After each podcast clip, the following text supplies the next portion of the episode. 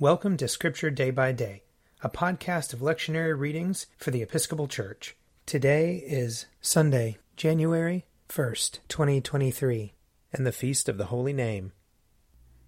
A reading from Numbers, chapter 6. The Lord spoke to Moses, saying, Speak to Aaron and his sons, saying, Thus you shall bless the Israelites.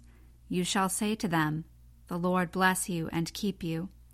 The Lord make his face to shine upon you and be gracious to you. The Lord lift up his countenance upon you and give you peace.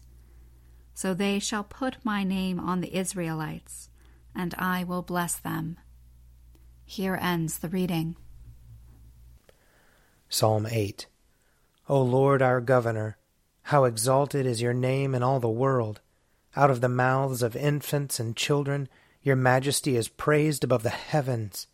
You have set up a stronghold against your adversaries, to quell the enemy and the avenger.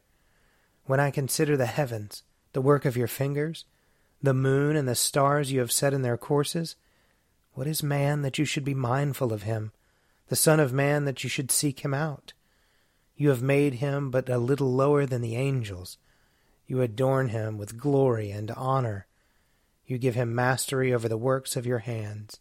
You put all things under his feet all sheep and oxen, even the wild beasts of the field, the birds of the air, the fish of the sea, and whatever walks in the paths of the sea. O Lord our Governor, how exalted is your name in all the world.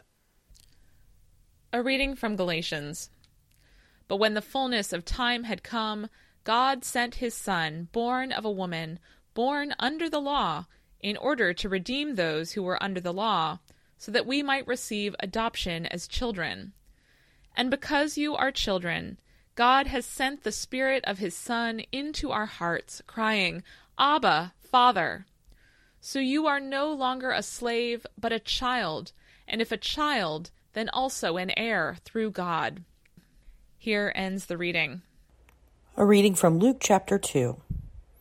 When the angels had left them and gone into heaven, the shepherds said to one another, Let us go now to Bethlehem and see this thing that has taken place, which the Lord has made known to us.